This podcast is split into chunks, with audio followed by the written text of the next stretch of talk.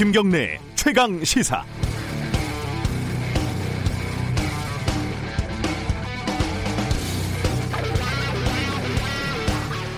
국내에서는 큰 소리 땅땅 치면서 필요 이상으로 당당하게 사는 사람들 중에 이상하게 외국, 특히 서양만 가면 기가 죽는 사람들 예전에는 많았죠. 근데 요즘은 보기가 어렵습니다.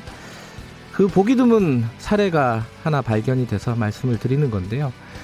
중앙일보 전수진 기자라는 사람이 며칠 전에 한국인이어서 미안합니다. 라는 제목의 칼럼을 썼습니다.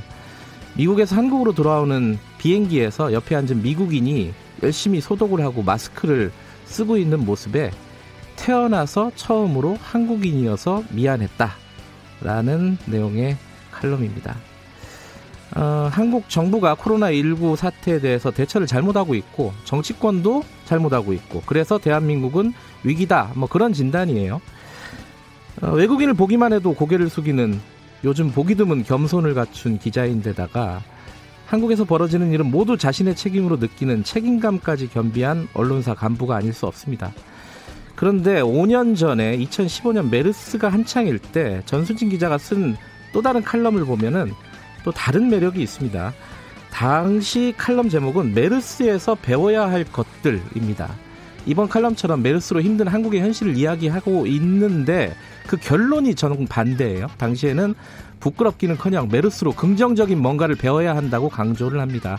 끝부분 잠깐 읽어드리면요. 메르스발 불안도 언젠가는 끝이 날 것이다. 그때 우리는 메르스에서 뭘 배웠다고 해야 할까? 이 글을 쓰고 있는 단골 북카페의 직원이 힌트를 줬다. 손도 더 잘 씻고 더 깨끗한 카페를 만들 수 있어 좋은걸요. 어, 마이너스를 플러스로 만들어내는 이곳 평생 단골할 생각이다. 이렇게 긍정적이고 밝고 당당했던 기자가 왜 5년 만에 이렇게 비관적이고 비굴해졌을까요? 그 사이에 무슨 일이 벌어졌는지 어, 한국이 싫어진 모양입니다. 이번 칼럼에서 마지막에 대한민국의 민낯을 직시하고 판을 새로 짜지 않으면 미래는 없다라고 했는데 이게 혹시 총선 때 뭐 어떻게 하라 이런 얘기를 한 건 아니겠죠. 그럼 너무 노골적이잖아요. 민망하게. 설마 그렇지는 않았을 겁니다. 3월 9일 월요일 김경래 최강 시사 시작합니다.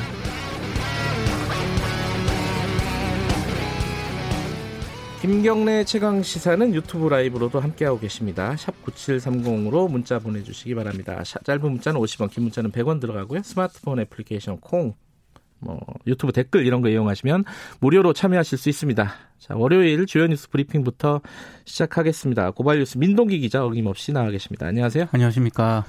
아, 뭐 첫 소식은 항상 확진자 수나 이런 것들을 정리를 하는데 이게 좀 빨리 끝났으면 좋겠습니다. 오늘은 좀 계속해서 정리를 해야 되죠. 네. 네. 어제 오후 4시 기준으로 확진자가 7,313명이고요. 전날보다 272명 늘었습니다. 진가폭은 상당히 줄어든 거죠? 그러니까 200명대로 지금 떨어진 게 네. 지난달 26일 이후 11일 만입니다. 네. 사망자는 50명, 격리 해제된 사람은 130명인데요. 네. 신규 확진자 수는 지난 6일 505명에서 계속 줄어들어 가지고요. 어, 어제는 다소 큰 폭으로 감소를 했습니다. 대구 지역 신규 확진자 수도 역시 증가폭이 주춤하는 그런 양상인데요. 네. 근데 방역 당국은 한 2, 3일 더 지켜봐야 할 것 같다면서 신중한 자세를 보이고 있습니다. 네. 아, 문제는 소규모 집단 감염이거든요. 네. 아, 보건당국이 현재 코로나19 감염 사례의 79.4%가 집단 감염이라고 지금 밝히고 있는데요. 특히 병원 같은 경우 가장 위험도가 높은 곳으로 꼽히고 있습니다. 특히 요양병원, 요양시설 같은 경우에는 여러 명이 한 방에 지내는 다인실 구조인데다가 의료진이 아니라 간병인에게 돌봄을 의존하는 상황이기 때문에 상대적으로 감염 예방에 굉장히 취약할 수밖에 없다. 이렇게 지적을 하고 있습니다. 싱가폭은 다소 좀 주춤하고 있지만은 지켜봐야죠. 그죠? 그렇습니다. 무슨 일이 생길 저번에 이제 신천지가 벌어질 줄은 어떻게 알았겠습니까? 그렇습니다. 어, 일본 문제가 계속 시끄럽습니다. 이게 지금 어, 오늘 0시부터죠. 어, 네. 전면적으로 입국이 통제되고 있는 상황입니다. 그러니까 한일 양국 간 이동이 전면 통제가 됩니다. 네. 아, 오늘 0시부터 한일 양국 간 사증, 그러니까 비자 면제가 중단이 되는데요. 네. 뭐 어떻게든 비자를 발급을 뭐 받아서 네. 입국을 한다 하더라도 지정 장소에서 2주간 대기하는 사실상의 격리를 견뎌야 되기 때문에 일본 들어가기가 굉장히 쉽지가 않습니다. 여행으로 일본 가는 거는 사실상 불가능해진 불가능합니다. 거죠. 예. 예. 그러니까 정부도 일본 내 모든 공간에 비자를 신청하는 외국인에게 자필 건강 상태 확인서를 요구를 하는데요. 다만 흐름을 통제하되 문은 닫지 않는다 이런 원칙에 따라서 일본이 시행한 14일 대기는 요구하지 않을 방침입니다. 네. 대신 일본에서 오는 사람들은 전용 입국장에서 발열 검사, 건강 상태 질문서 제출, 뭐 국내 연락처 확인과 같은 특별 입국 절차를 거쳐야 하는데요. 양국을 오가는 항공편도 오늘부터 대폭 축소가 됩니다. 네, 아, 오늘 가장 큰 소식 중에 하나는 마스크 오부제가 시행이 된다는 겁니다. 이게 많이들 알고 계시겠지만 혹시 모르시는 분을 위해서 간단하게 정리를 하죠. 만 10살 이하 어린이하고 만 80살 이상 노인, 네. 장기 요양급여 수급자는 동거인이 대리 구매할 수 있도록 했고요. 네. 장애인 같은 경우에는 동거인이 아니더라도 일반 대리인이 장애인 등록증을 보여주고 대리 구매할 수가 있습니다. 네. 주민등록증이 없는 미성년자가 직접 사려면 여권을 제시를 해야 되고요. 여권이 없으면 학생증과 주민등록등본을 함께 제출을 해야 됩니다. 근데 학생증이 없으면 혼자서는 구매를 할 수 없고요. 대리 구매도 불가능한 경우에는 부모가 함께 가야 합니다. 부모가 자신의 오부제 요일에 신분증과 주민등록 등본을 갖고 자녀와 동행을 하면 자녀 목도 함께 살 수가 있다고 합니다. 네. 근데 마스크 품귀 현상이 벌어지면서 여러 시민들이 이 마스크 양보 운동을 지금 전개를 하고 있는데요. 몸이 건강하거나 여유분이 있다면 기저질환자라든가 의료진, 노약자 등 필요한 사람들에게 우선 이 마스크가 공급될 수 있도록 구매 등을 보류하자 이런 취지의 운동입니다. 그리고 금융당국이 뭐 정부기관이라든가 마스크 제조업체 등을 사칭하는 이메일에 주의를 당부를 하고 있는데요. 뭐 마스크를 무료로 받아 가라거나 코로나 때문에 배송이 지연된다 이런 내용의 문자가 온다고 합니다. 근데 만약에 그 문자에 특정 인터넷 파일 주소를 클릭을 하게 되면은 예, 굉장히 좀 낭패를 볼 수 있다고 하니까요. 네. 이건 아예 그냥 무시를 하시는 게 좋을 것 같습니다. 네, 어, 이게 지금 코로나19 사태가 지속이 되면서 일명 코로나 갑질 이런 것들도 기승을 부린다고요? 그 직장 갑질 119가 지난 1일부터 7일까지 네. 그 직장 갑질 사례 773건을 분석을 했거든요. 네. 32%가 코로나19와 관련된 사례였다고 합니다. 무급 휴가를 강요하는 게 44.1%로 가장 많았고요. 음. 불이익이 23.1%, 연차 강요, 임금 삭감 등이 뒤를 이었습니다. 그러니까 직장갑질 119는 사 쪽에서 회사 쪽에서 연차 강요, 무급 휴직, 사직 종용 순으로 직원들을 괴롭히고 있다고 밝혔는데요. 아, 코로나19를 무기 삼아서 불법을 일삼고 있다는 게 직장갑질 119의 주장입니다. 특히 학습지 교사라든가 대리운전 기사와 같은 특수고용직 노동자들은 굉장히 어려움을 많이 겪고 있다고 합니다. 네. 교육부의 휴원 경, 권고에 따라서 학원들이 휴원을 하지 않았습니까? 근데 상당수 학원 강사들이 월급을 받지 못한 채 쉬고 있는 상황입니다. 네, 정치권 소식 좀 정리해 보죠. 어, 민주당에서 비례연합정당 이쪽에 참여를 할지 말지가 아직 결정이 안 됐습니다. 전 당원 투표를 통해 결정을 하기로 했습니다. 네. 강훈식 강훈식 수석 대변인이 어제 브리핑을 가졌는데요. 사안의 중대성과 무게감 때문에 이같이 결정했다고 밝혔고요. 오늘이나 늦어도 11일쯤에 논의를 하겠다고 말을 했습니다. 당 지도부에 따르면 투표는 당에서 구축해 놓은 모바일 시스템을 이용을 해서 12일과 13일 이후에 시행하는 쪽으로 조율이 된 것으로 지금 전해지고 있는데요. 투표는 당비를 납부하는 권리당원 80만 명가량이 대상이 될 것으로 보입니다. 어제 뭐 굉장히 찬반, 감론을박이 이어졌다고 하는데요. 민주당 내부에서요? 그렇습니다. 예. 근데 합류로 가닥을 잡은 당 지도부가 명분 쌓기에 나선 것 아니냐 이런 분석도 나오고 있습니다. 정의당도 어제 전국위원회를 열었는데요. 비례연합정당 참여에 반대한다 이런 내용의 특별 결의문을 채택을 했습니다. 네, 미래통합당 얘기는 공천 얘기네요. 공천에서 지금 어, 윤곽이 대부분 나왔는데 현역 의원 교체 비율이 한 3분의 1 정도 된다고요? 그러니까 전체 의원 119명 가운데 113명의 공천 방향이 결정이 됐거든요. 네. 24명이 불출마를 선언을 했고 20명이 컷오프가 됐습니다. 네. 그러니까 모두 44명인데 전체 미래통합당 현역 가운데 37.2%가 교체가 됐습니다. 영남의 교체 비율이 굉장히 높았습니다. 네. 부산이 67%, 경북이 64%였습니다. 친박계 중진들은 탈락을 했고요. 과거 친이계 인사들은 상당 부분 귀환을 했는데 뭐 지금 임혜교, 진수희, 김희정 전 의원이 경선을 치르거든요. 네. 만약에 경선에서 이긴다면 친이계는 더 증가할 가능성이 있습니다. 네.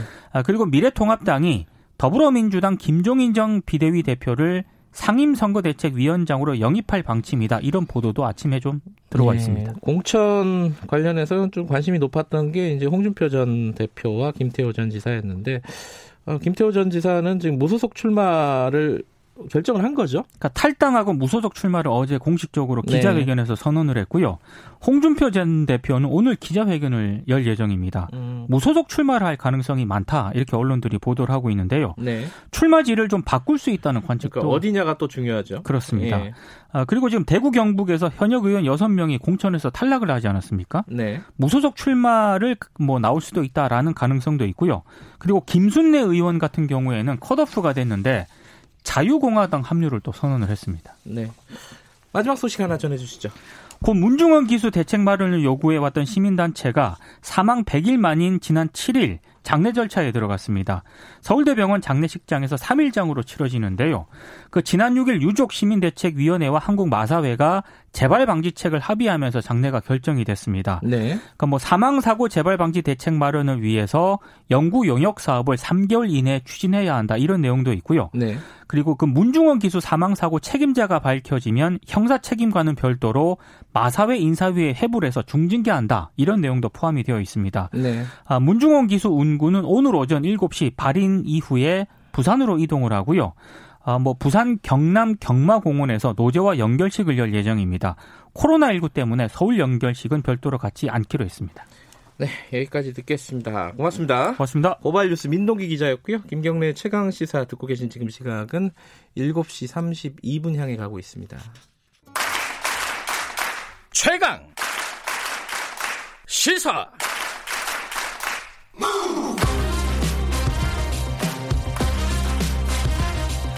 지금 여러분께서는 김경래 기자의 최강 시사를 듣고 계십니다.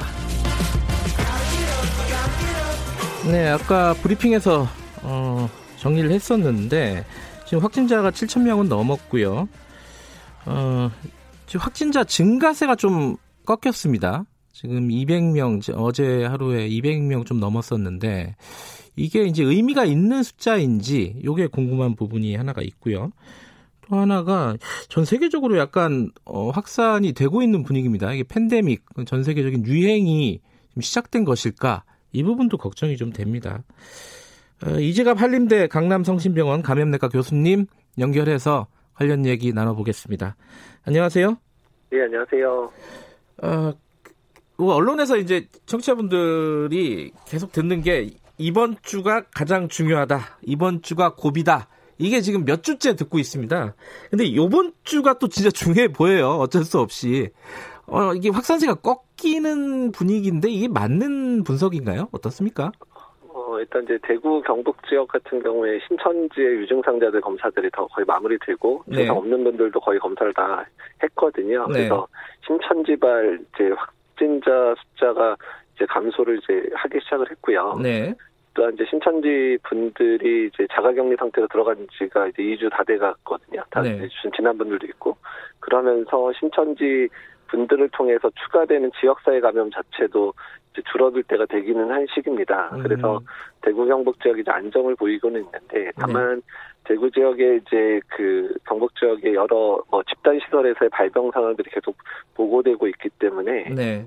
아직까지 완전히 이제 안심할 수 있는 시기는 아닌 것 같고요. 네. 그다음에 타 지역 같은 경우도 이제 병원이라든지 시설 뭐 이런 데서 집단 발병들이 계속 일어나고 있기 때문에 좀 주의가 필요한 시기로 생각이 듭니다.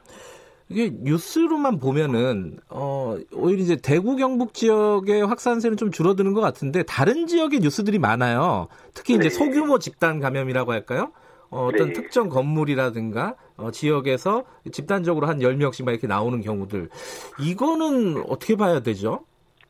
일단 이제 그 지역사회 감염의 특성을 가지고 있는 바이러스이기 때문에 네. 이런 소규모 집단 발병이 계속 발, 생길 거거든요. 네. 근데 이제 이런 발병 자체를 초기에 얼마나 통제하느냐에 따라서 음. 지역사회 감염의 촉매가 될지 아니면 이제 그거에서 억제가 될지 결정을 하기 때문에 네. 그러니까 특히 대구 경북 지역은 아직도 환자 수가 많으니까 전반적인 이제 그 환자 수를 줄이는 방향으로 가야 되지만 다른 지역 같은 경우에는 여력도 있고 입원 시설의 여유도 있는 상황이니까 네. 이런 환자들을 초기부터 강하게 이제 역학 조사를 음. 해서 막는 전략을 아직까지 계속 취해야 되는 상황입니다. 음, 그러니까 대구하고 다른 지역은 대구 경북과 다른 지역은 좀 대처하는 방역 당국이 대처하는 방식이 달라져야 되는군요. 예, 맞습니다. 근데 이제 음. 대구 지역도 이제 확진자 수가 줄어들게 되면 이제 추후에 지역사회 감염의 양상들을 좀 더 조절을 해야 되기 때문에 네. 대구 지역도 만약에 지금처럼 1, 2주 동안 확진자를 더 줄인다면 이제 남은 상황에서의 집단 발병들을 줄이는 단계로 다시 넘어가야 되는 상황이 되거든요.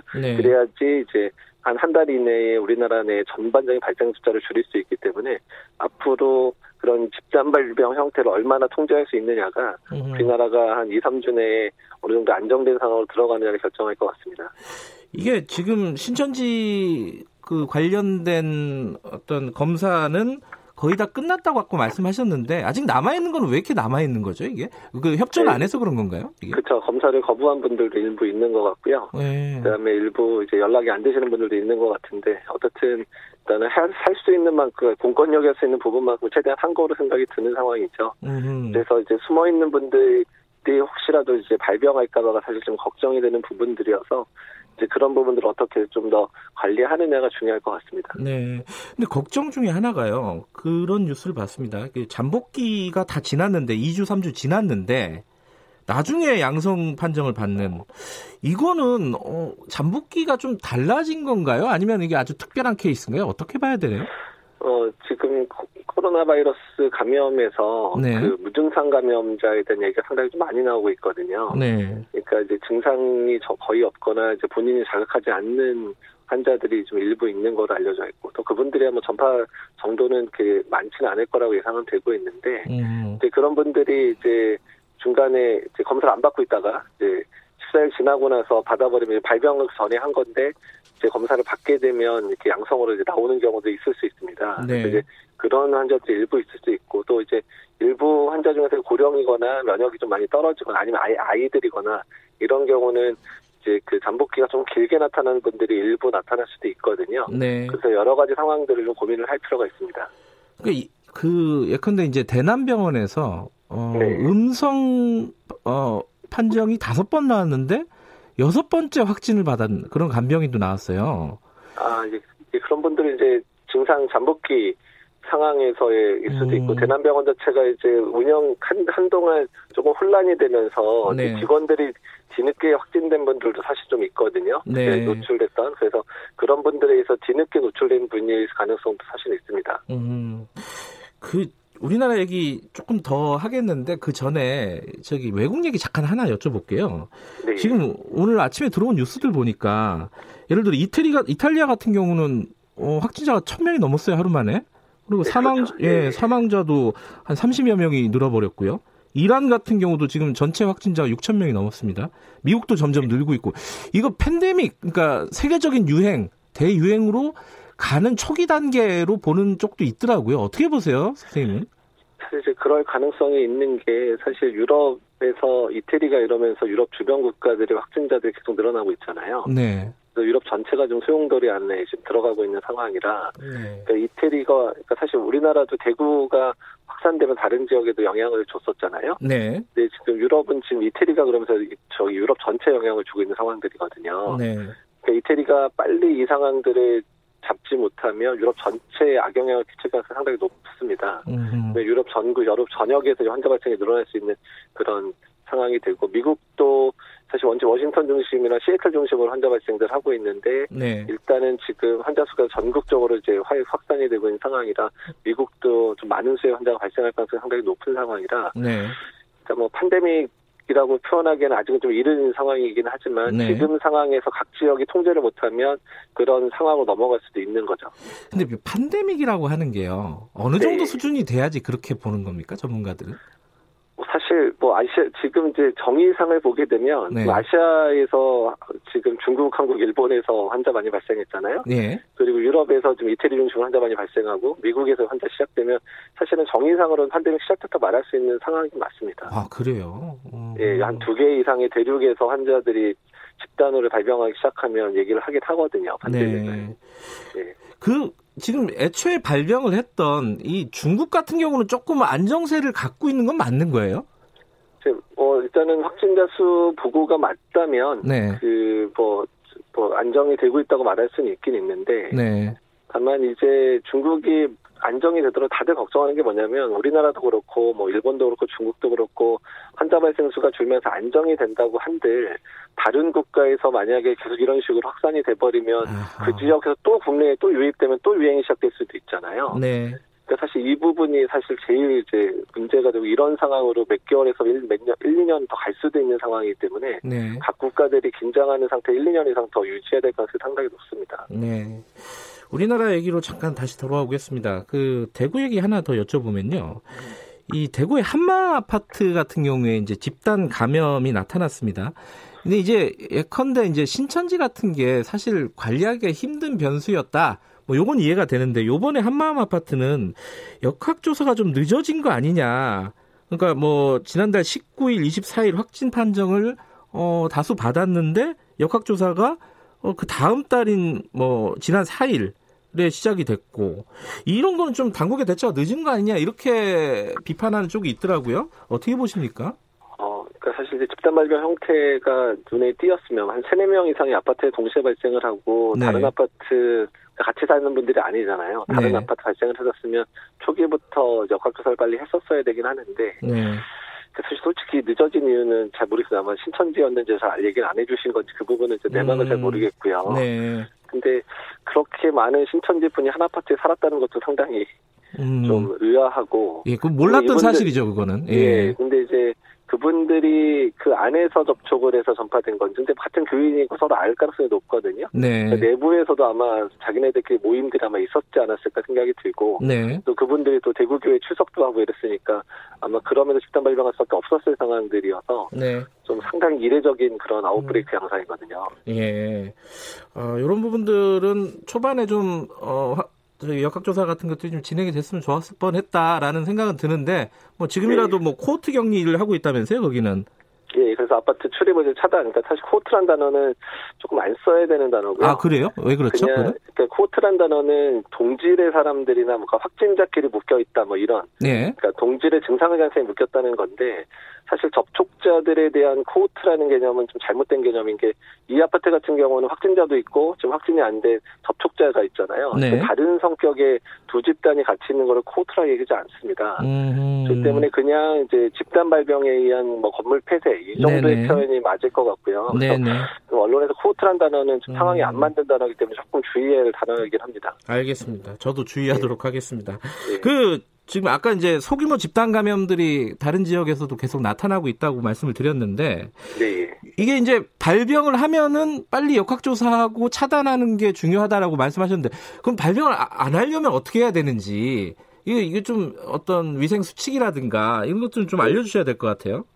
그 아직은 우리나라가 안심하기 이른 상황이죠. 네. 그래서 지금 사실 국민들께서 사회적 거리두기를 잘 실천해 주시고 있고 특히 대구 경북 지역에서 그거를 잘 지켜주시고 있기 때문에 지금 발병 양상이 그나마 안정세로 넘어가는 걸 생각이 되거든요. 네네. 그래서 지금 만약에 그 긴장감이 풀리면 다시 이제 보통 저희가 얘기하는 세 번째 wave가 시작될 수도 있는 그런 위험성이 음. 있기 때문에 네. 그래서 지금 조금이라도 좀만 더 고, 생해 주시면 어떨까. 음. 그래서 한 1, 2주 정도만 더 사회적 거리두기를 잘 실천해 주시면 지금보다 더 안정된 상태로 넘어갈 수 있을까 예상을 하고 있습니다. 네.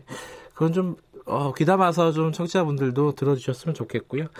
자, 치사율 관련된 얘기를 하나 여쭤볼게요. 지금 치사율이 어, 우리 같은 경우에 어, 50명입니다. 사망자가. 네. 이거 어느 정도 수준으로 봐야 됩니까, 이게? 위험한 수준인지 어, 어떻게 다른 질병에 비해서 상대적으로 어떻게 보세요? 그러니까 이제 지역사회 감염에 있어서 가장 큰 문제는 이제 노약자들과 이제 만성질환자분들이 이제 진단, 그러니까 확진이 되고 또 네. 그러면 사망자가 늘어나는 게 가장 큰 문제인데 네. 그나마 지금 지역사회 감염이 이제 되고 있는 대구 경북 지역에서 의료진들이 노력을 하면서 최대한 막고 있는 상황인 거거든요. 네. 그러니까 비슷한 확진자가 있는 이제 이태리에서 지금 사망자가 우리보다 훨씬 많잖아요. 그러니까요. 예. 예. 그러니까 이제 그런 부분에 있어서 우리나라 그러니까 대구 경북 지역에 있는 의료진 또 사실 대구 경북 지역에서 이제 입원이 못해서 못다한 중증 질환자들 다른 지역에서도 다 지금 환자들을 받아서 치료를 해주고 있는 상황이거든요. 네. 그러니까 이런 부분들이 제대로 작동해서 그나마 이 정도로 버티고 있다는 생각이 듭니다. 음, 그 굉장히 궁금한 부분인데 이 부분은 이제 장기화되면서 백신이 언제 나올까, 치료제가 언제 나올까. 이거는 어떻게 진행이 되고 있습니까? 이건 우리나라만의 일은 아닐 것 같은데. 예. 예 그러니까 치료제 같은 경우는 이제 다른 질환에 사용됐었던 치료제 중에서 효과가 있을 것 같은 이제 약들에 대한 임상 연구도 이미 진행이 되고 있어서 네. 뭐 렘디시비르 같은 경우에 중국에서 어느 정도 임상이 끝났고 국내에도 임상을 이제 조만간에 시작할 것 같아요. 이번 주에 시작되는 것 같고요. 네. 그리고 일본에서 효과가 있을 거라고 나온 파비피라비어도 이제 이제 독감 치료제로 나왔는데 이제 국내에 들어오지 않았는데 이 네. 약제도 지금 중국하고 우리나라에서 임상 연구가 시작되지 않을까 예상을 하고 있습니다. 그래서 네. 이런 약들 임상들이 좀 진행이 되면 그중에 효과 있는 약이 뭐 2, 3개월 내에 사용이 가능할 수도 있을 것 같고요. 네. 치료 일단 백신 같은 경우는 이제 후보 물질들이 이제 한두 개씩 이제 확인되고 있어서 아마 이런 연구가 다 끝나려면 1년 이상 걸리지 않을까 예상하고 있습니다. 아, 1년 이상이요? 네. 아, 지금 뭐 언제 나올지 지금 바로 막 기대하거나 이럴 필요는 없는 부분이네요. 예, 특히 백신은 좀 시간이 많이 걸립니다. 예. 예. 마지막으로요. 어, 이게 뭐 장기화되면서 여러 가지 사회 갈등이 많이 있습니다. 뭐 메르스랑 비교해서 잘했니 못했니부터 해가지고 여러 가지 있고 뭐 그런데 방역 그 담당하시는 그 전문가로서 국민 여러분들께 이런 부분에 대해서 좀 말씀해 주실 분 있으면은 좀 한 말씀 좀 해주시죠. 오히려 국민들은 정말 차분하고 또 네. 자기가 해야 될 일들을 잘 하고 계신 것 같거든요. 네. 그래서 상당히 감사하게 생각을 하고요. 네. 오히려 국민들이 열심히 할 때 정치하시는 분들이 조금 음. 더 후원해주고 도와주시면 어떨까. 아무리 음. 선거가 앞에 있다고 하더라도 네. 국민들을 불안하게 하는 행동들을 좀 잘 해주시면 어떨까 생각이 음. 듭니다. 뭐 말씀은 안 하시지만 언론도 좀 책임이 있지 않을까라는 생각도 들어요. 저는 뭐 기자의 한 사람으로서. 예, 예 언론들이 싸움을 부추기는 것들을 많이 보여보아서요. 예. 그래서 좀 한동안만 좀. 예. 알겠습니다. 오늘 말씀 감사합니다. 예, 감사합니다. 네, 이재갑 한림대 강남성심병원 감염내과 교수님이었습니다. 어, 속보 하나만 전달해 드리죠. 어, 합참에서요. 북한이 어, 미상의 발사체를 발사했다. 여기까지 지금 들어와 있는 소식입니다. 자세한 소식은 다음에 들어오면 다시 전달해 드리겠습니다. 김경래 최강 시사는 짧은 문자 50원, 긴 문자 100원인 문자번호 샵 9730 무료인 어플 콩으로 참여하실 수 있습니다. 유튜브 라이브로도 함께합니다.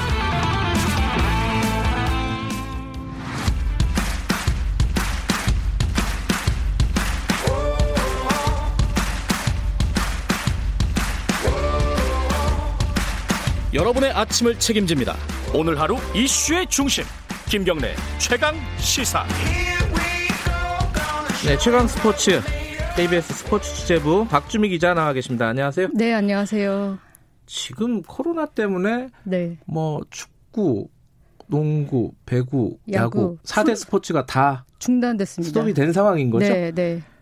참 어찌됐든 그래도 뭐 다른 종목들도 있고 네. 어, 해외에서 열리는 경기도 있고 좀 정리를 해보죠. 네. 육상에서 좋은 소식이 하나 들어와 있다면서요? 네, 기운이 좀 빠지긴 하지만 국내에서는 해외에서는 네. 좋은 소식을 우리 선수단이 좀 알려오고 있는데요. 네. 육상 남자 장대 높이뛰기 진민섭 선수가 어제 호주 시드니 올림픽 파크에서 열린 뉴 사우스 웨일스 오픈 챔피언십에서 우승을 했습니다. 어허. 네, 대회 결선에서 5m 50을 뛰어넘어서 당당히 1위에 올랐는데 네. 이 기록이 왜 좋으냐면 지난 1일에 호주 뱅크스타운 장대 높이뛰기에서 5m 80 한국 신기록을 세웠 있거든요, 이 선수가. 음, 네. 그러면서 어 도쿄올림픽 출전 기준 기록을 통과하면서 도쿄올림픽 출전권을 따냈었거든요. 음, 네. 근데 2주 연속 이렇게 상승세를 보이고 있다는 게 참 고무적이고 네. 진민섭 선수 하면 지난 한 해 동안에만 세 번이나 자신이 기운 한국 신, 자신이 세운 한국 신기록을 계속 경신했었어요. 그렇군요. 네. 상승세가 뭐 거침없으니까 도쿄올림픽에서도 좀 좋은 소식 기대해 볼 만하지 않나 기대합니다. 음, 네.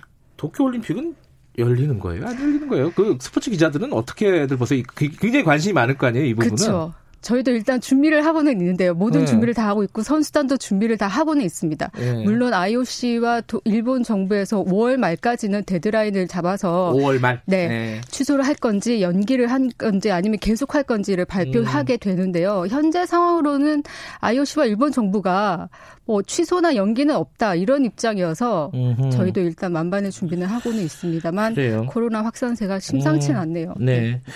어, 축구 소식 하나 알아보죠. 그 네. 메시하고 호날두가 지금 골 경쟁이 한참이라면서요? 네.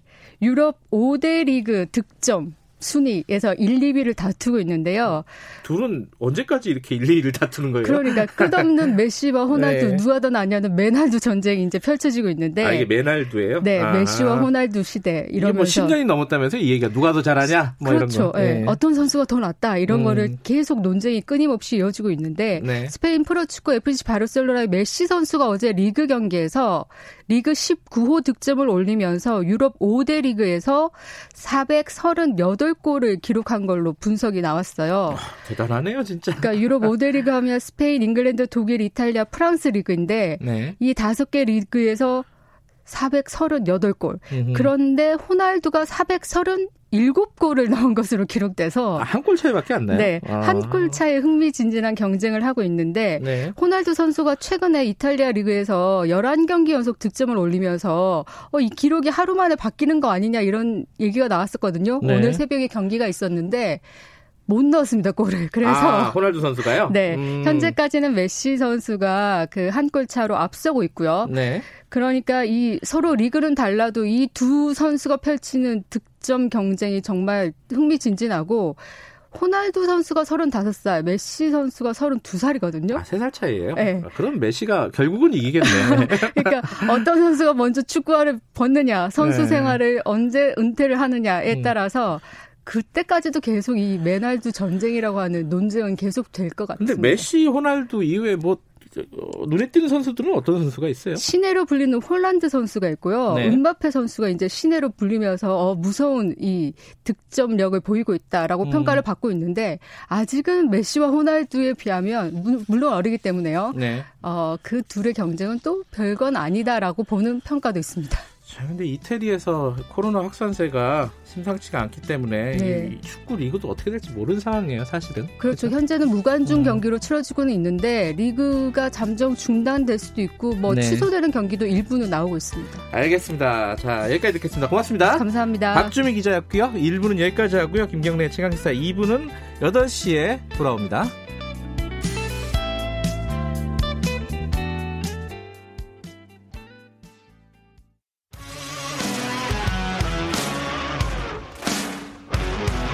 탐사보도 전문 기자 김경래 최강 시사.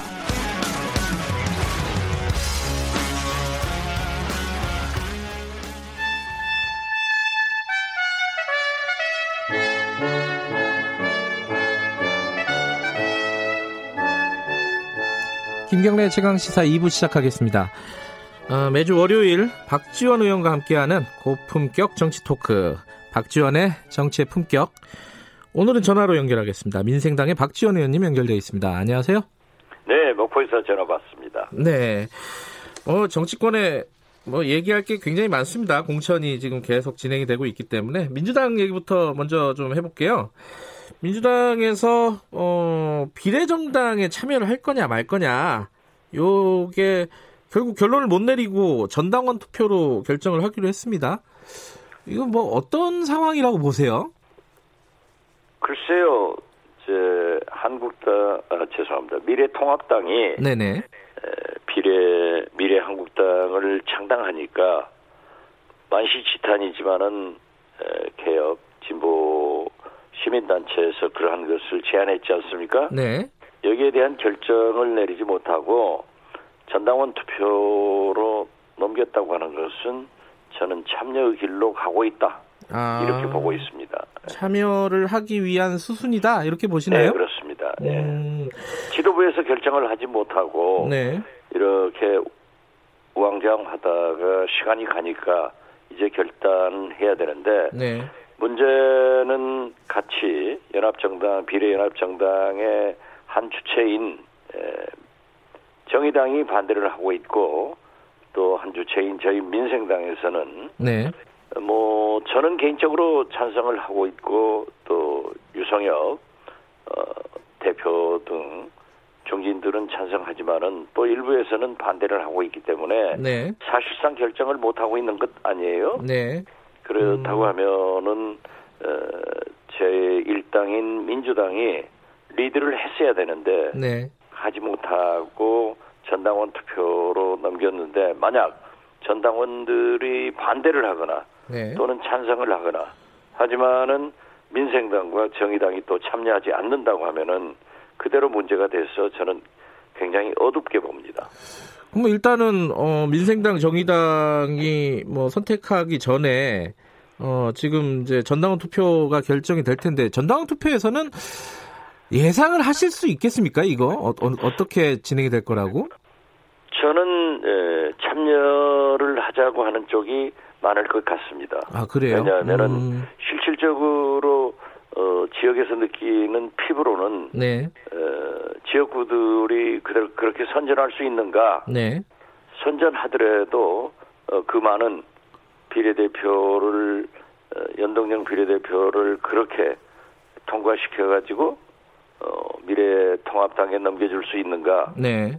과연 에, 진보 세력들이 총선 후 미래통합당한테 대권으로 가는 길을 그냥 아스팔트 깔아줄 수 없지 않느냐 음흠. 이런 생각들을 할 겁니다 당원들은. 네.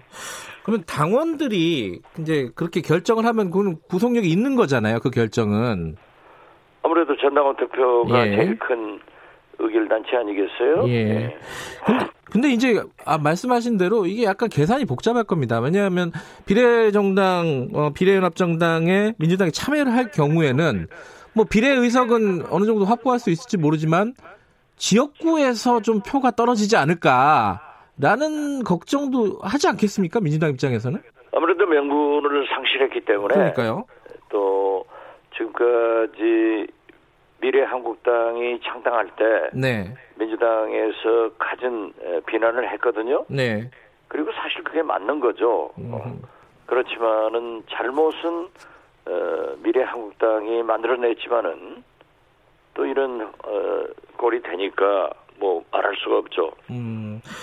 근데 이제 어, 민주당 전당원 투표 결과에 따라서 이제 정의당은 일단은 뭐 안 한다고는 했는데 바뀔 수 있겠습니까? 정의당의 입장도 민주당의 결정에 따라서? 글쎄요, 이 심상정 대표를 만나보니까 네네. 아주 완강하더라고요. 아하. 절대 참여할 수 없다. 네. 어, 이건 꼼수다. 음흠. 그리고 그래서 가치관을 중시하는 정의당으로서는 네. 어렵지 않을까 그렇게 음. 한번 얘기를 했는데 네. 그 자체를 바꾸는 것도 굉장히 문제가 되는 것 아니에요? 그렇겠죠. 예. 음, 지금 상황에서는 쉽지 않다. 정의당이 뭐 참여로 돌아가는 거는 쉽지 않은 상황이다. 이런 말씀이시네요. 그렇습니다. 음, 예. 아까 민생당 얘기도 잠깐 하셨는데 박지원 의원께서는 뭐 찬성 개인적으로는 찬성하시지만 민생당은 뭐 결정을 해야 되는 상황이 온 거 아니겠습니까? 어떻습니까? 글쎄요, 그 결과에 따라서 이제 지도부에서 결정하겠지만은 네. 제가 알고 있기로는 유성엽 대표나 네. 천정배 전 대표 등 중진들은 민주당이 비례대표 공천을 하지 않는다는 조건이 있으면 찬성하겠다 음. 하는 것도 있고 어, 저는 민주당이 후순으로 양보를 한다고 하면은 음. 검토해볼만 하지 않느냐 네. 이런 생각을 가지고 있기 때문에 네. 조금 더 소통하고 네. 토론해서 결정되리라고 봅니다. 근데 이게 만들어지고 뭐 이게 순위를 다시 논의하는 건 또 다른 문제이긴 하지만은 만들어지면은 어 이 민주당 지지자들한테 그러니까 범여권 지지자죠. 어, 어떤 효과, 어느 정도의 파급력, 효과를 가지게 될까? 어떻게 예상하십니까? 이게 만들어진다면은? 글쎄요, 그, 그래도 만들어진다고 하면은. 네. 에, 아직도 총선 기간이 있기 때문에. 네. 유권자들은, 진보 세력들은 그쪽을 선택할 겁니다. 네. 음. 그러나 저러나 뭐 지금 하도 많은 그 비례대표를 겨냥하는 정당들이 창당되고 있지 않습니까? 그러니까요. 예. 예 어제만 하더라도 소위 정봉주, 손혜원 의원 등이 주체가 되는 열린민주당도 네. 창당됐고 네. 또 김대중 대통령 때 그 직능단체 연합회가 있어요. 네. 굉장히 한 700만 회원을 가지고 있는 문상주 회장이 주축이 돼서 직능 소상공인 당이 창당됐습니다. 네. 여기도 저를 저랑 만나봤는데요. 네. 어, 굉장히 의지를 가지고 전국 조직으로 확산시키고 있고 네. 또 한편에서는 그 이용사 협회 네. 위생단체에서도 어, 창당을 한다 음. 하고 연락이 왔더라고요. 네. 그런 거 보면은 어떻게 됐든 지금 현재 이 비례대표를 겨냥해서 좋은 현상인 것 같습니다. 음, 자기들의 직능단체들을 대표를 국회에 보내야겠다라고 네. 하는데 그렇다고 음. 하면은 이런 에, 미래에 에, 뭐 비례당이 많이 생겨버리면은 그런 소수를 대변하는 그런 정당들은 아마 확보하기가 굉장히 어려워질 거예요. 음. 그래서 연동형 비례대표라고 하는 것은 네. 그러한 소수 그룹들이 자기들의 이익을 대변하기 위해서 국회로 들어온다. 네. 이런 취지였는데 이제 비례당을 만들어 가지고 전부 거의 뭐 많은 의석을 독식해 버리면은 네. 그 취지가 없어지는 거죠. 네. 근데 이제 비례당 그러니까 아까 어, 정봉주 의원 전 의원이 추진하는 열린민주당 말씀하셨는데 이게 나중에 교통 정리가 어떻게 될까요? 이 글쎄요, 그건 모르죠. 음. 지금 현재 민주당과는 에, 민주당에서는 선을 긋고 있는데 네네. 그뭐 정봉주 의원이나 손혜원 의원 등은 아무래도 네. 민주당과 관계가 있는 것 아니겠어요? 그렇죠. 예. 예 그런데 또 어, 비례연합 정당을 추진한다고 하면은 거기에서 굉장히 그 유권자들이 혼선이 오겠죠. 네. 자, 미래통합당 얘기도 좀 해볼게요. 여기 공천이 거의 이제 윤곽이 다 나왔습니다. 어, 일부 빼고는. 그 TK 쪽 공천 보면 여섯 명이 컷오프가 됐어요. 네, 어, 과감한 칼질을 했더라고요. 예, 이게 과감한 칼질로 평가를 하시는 겁니까? 아니면 뭐 일, 일부는 뭐 칼질은 했지만 그렇게 또 참신하지는 않은 것 같다라는 얘기도 평가도 있고 그 의원님이 보시기엔 어떻습니까? 글쎄요, 많은 분을 또 돌려막기로 하고 있고 네. 그러고 있기 때문에 그 일단 현역 의원들을 배제시킨 것은 평가를 하지만은 네. 그 공천에 대해서는 유권자들이 판단할 몫이죠. 네. 어, 그렇게 썩 훌륭한 평가는 받지 못하는 것 같아요. 음. 근데 어, 눈에 좀 띄는 게요. 세보수당 출신들이 좀 중용이 됐다?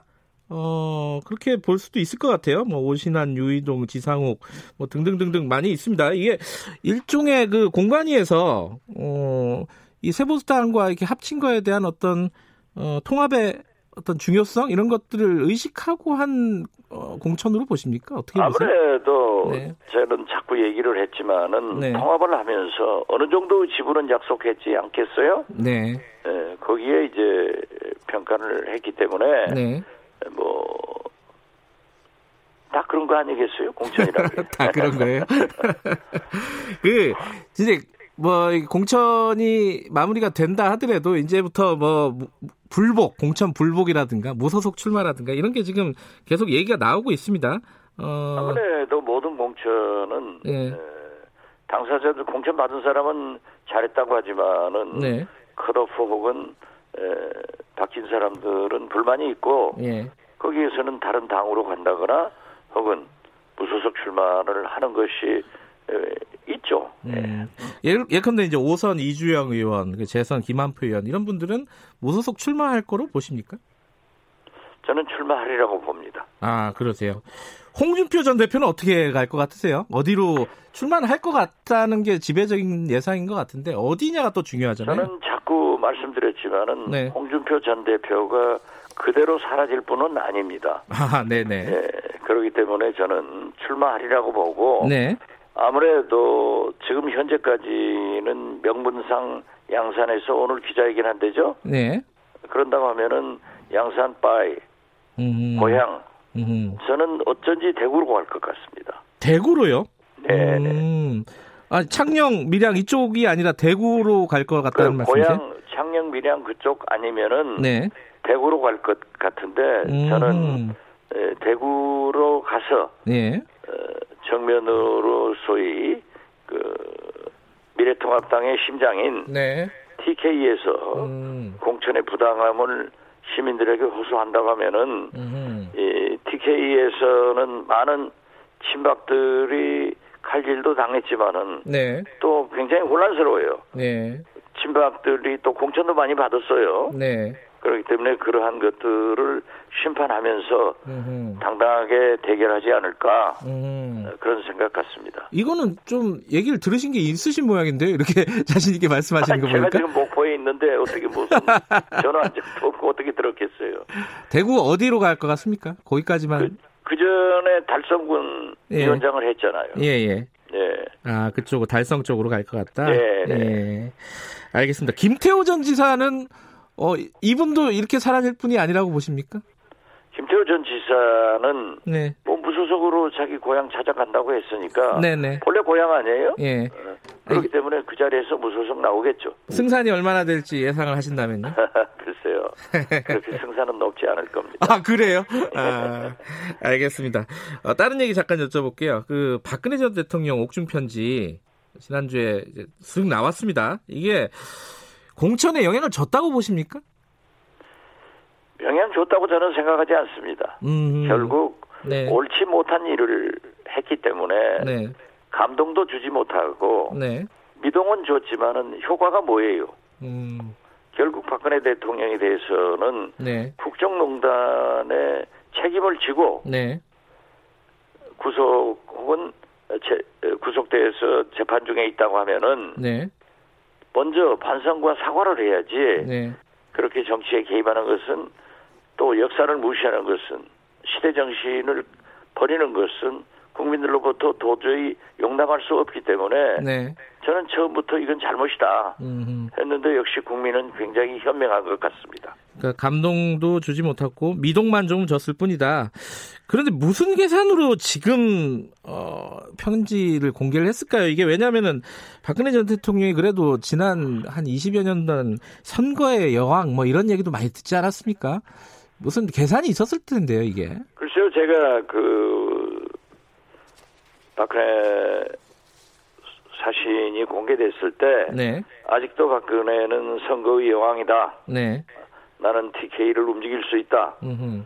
하는 것을 과시했지만은 네. 과연 에, 김영호 공관위원장이 어떻게 할까? 네. 근데 그렇게 큰 영향을 받지 않은 것 같아요. 네. 오히려 거듭, 거듭 말씀드리지만은 보수 대통합은 이루어지지 않고 네. 어, 보수 분열에 고착화를 더 시키고 있다. 음. 지금 다 아전 인수하고 있잖아요. 네. 거기에다 메신저인 유영아 변호사는 미래한국당에다 공천 신청한다고 하면은 네. 그 자체가 코미디 아니에요? 음흠. 알겠습니다. 이 뭐 그 계산처럼 그렇게 큰 영향을 주지는 못할 것 같다라는 분석이신 것 같은데. 아 지금 못 하고 있죠. 예. 자 코로나 얘기도 잠깐 해야 될 것 같습니다. 코로나 얘기 하기 전에 이 지금 코로나 사태가 진행이 되면서 이재명 경기도지사의 어떤 지지율이라고 할까요? 이게 굉장히 많이 올랐습니다. 이 어, 뭐, 구체적인 숫자는 얘기하면 좀 복잡해지니까, 뭐, 이낙연 전 총리에 이어서, 뭐, 차이는 좀 있지만, 황교안 대표를 넘어선 이런 숫자가 나왔습니다. 이 어떻게 보십니까, 이거는? 이재명 지사가 아무래도 코로나 대책에 대해서 과감한 네. 그런 대책을 내놓고 집행하니까 네. 국민들의 불안이 역시 이런 위기 때는 저렇게 과감하고 어, 한 그러한 대책을 집행하는 그런 지도자가 필요하다 그런 생각에서 2위로 꽁충 올랐고 상당히 긍정적 효과를 받고 있다. 저는 그렇게 봅니다. 예를 들어 뭐 종교 집회 전면 금지, 긴급 명령 이런 것들을 검토해야 된다. 이게 이재명 지사의 얘기인데 이게 좀 어, 과한 포퓰리즘이 아니냐 이런 비판도 있어요. 이건 어떻게 보십니까? 과한 포퓰리즘이라고도 볼 수 있겠지만은 네. 지금 현재 코로나 19 네. 환자들이 급증할 때 네. 국민들은 그러한 조치를 바랬기 때문에 나타나는 거죠. 음, 국민들이 바라는 부분들을 얘기했기 때문에 지지율이 올라간 것이다. 그렇습니다. 예. 음. 근데 이 코로나 사태에서 또 눈에 띄는 정치인이 한 명 있었습니다. 안철수 대표. 어, 지, 그 국민의당 지지율이 꽤 올랐어요. 어, 뭐그 덕분인지는 뭐, 뭐 분석을 해봐야겠지만은 어떻게 보세요? 지금 뭐 한참 그 봉사활동 하고 있고 이게 어, 꽤 어떤 국민들에게 와, 와닿는 어떤 느낌인 것 같기도 하고 어떻게 평가하십니까? 안철수 대표가 부인 김미경 교수와 함께 의사 아니에요? 네네. 그 정치를 하면서도 그렇게 어, 대구 시민들이 어려움을 느끼는데 의사로서 묵묵히 봉사하는 모습을 보고 네. 어, 정치인이 국민과 함께 네. 생활할 수 있는 그런 감동을 느꼈겠죠. 음... 그래서 저는 안철수 전 대표가 아주 잘하고 있다. 네. 이렇게 생각합니다. 사실상 지금 그 국민의당은 선거운동 그 지역구는 안 내기로 했고 이 선거운동을 안 하는 분위기지 않습니까? 이 이거는 어떤 전략이라고 보십니까? 지금 현재 선거운동을 할 수는 없는 그런 음. 기간이기 때문에 네. 저는 안철수 대표가 그렇게 대구에서 네. 부부가 봉사하는 그것도 묵묵히 정치적 음. 발언을 하지 않고 하는 것 자체가 선거운동이라고 봅니다. 음. 어쨌든 그것들이 어, 어떤 감동을 좀 일정 부분 주고 있다. 뭐 이런 아, 이런 그렇죠. 국민에게 예. 잔잔한 감동을 음. 주고 있고 네. 어, 누구나 안철수 대표가 하는 일에 대해서 네. 뭐 쇼다. 어? 네. 이런 정치적으로 공격도 못 하잖아요. 다른 일을 하기 때문에 그러는 거죠. 네. 알겠습니다. 오늘 여기까지 듣겠습니다. 고맙습니다. 네, 감사합니다. 정치의 품격 박지원 의원이었습니다.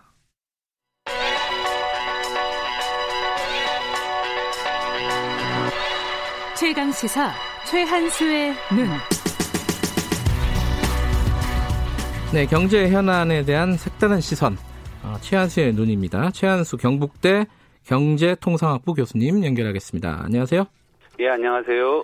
아, 최근에 이 마스크 문제가 연일 시끄럽습니다. 그래서 결국은 오늘부터 마스크 오부제, 어, 이게 시행이 되는데, 이게 지금 뭐 공급, 뭐 수요, 유통, 뭐 여러 가지 뭐 얘기들이 나오고 있는데 어디가 문제라고 보십니까?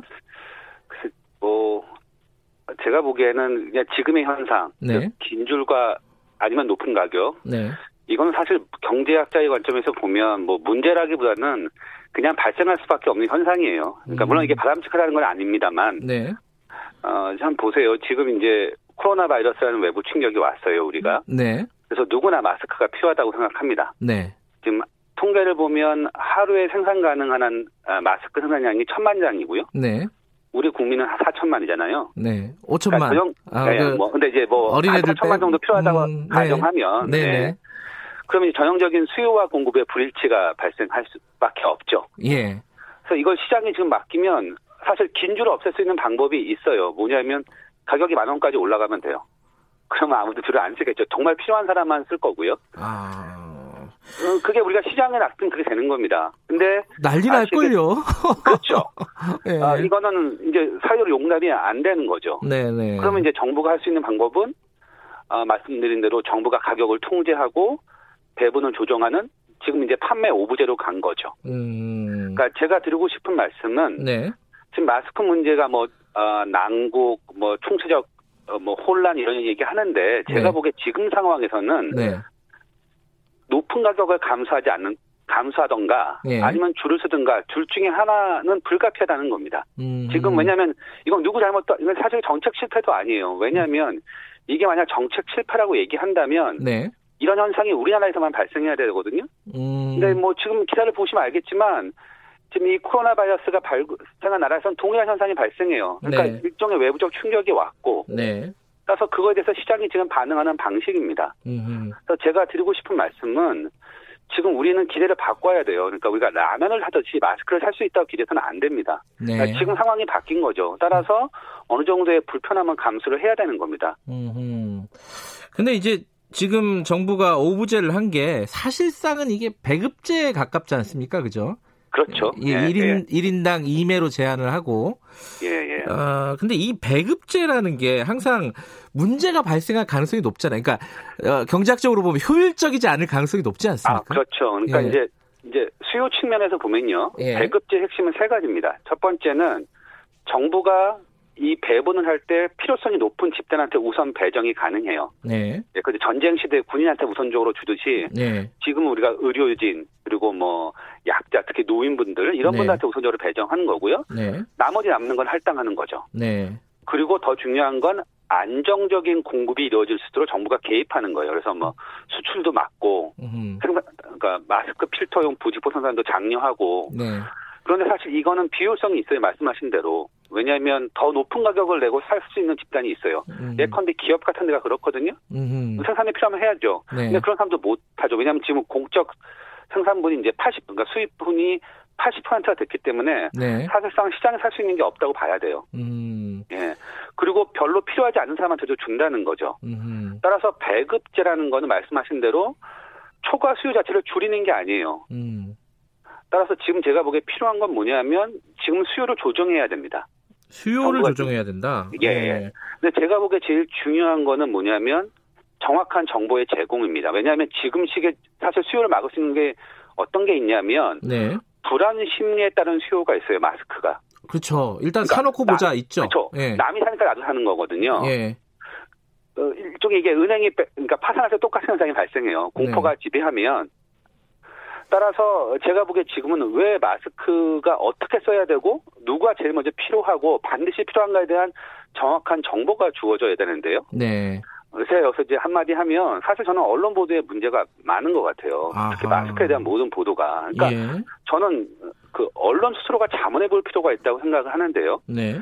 지금 나오는 마스크에 대한 기사가 정말로 중요한 이슈에서 쓰는 거냐, 음. 아니면 정부를 비판하는데 가장 좋은 이슈이기 때문에 쓰는 거냐, 전 헷갈릴 때가 많거든요. 네. 음, 어, 그건 좀 약간 뭐랄까, 바, 어, 심각하게 받아들여야 될 그런 얘기인 것 같네요. 지금 마스크 기사의 양이 굉장히 많거든요. 네, 그렇죠. 어, 이게 네. 진짜 중요해서 쓰는 기사냐.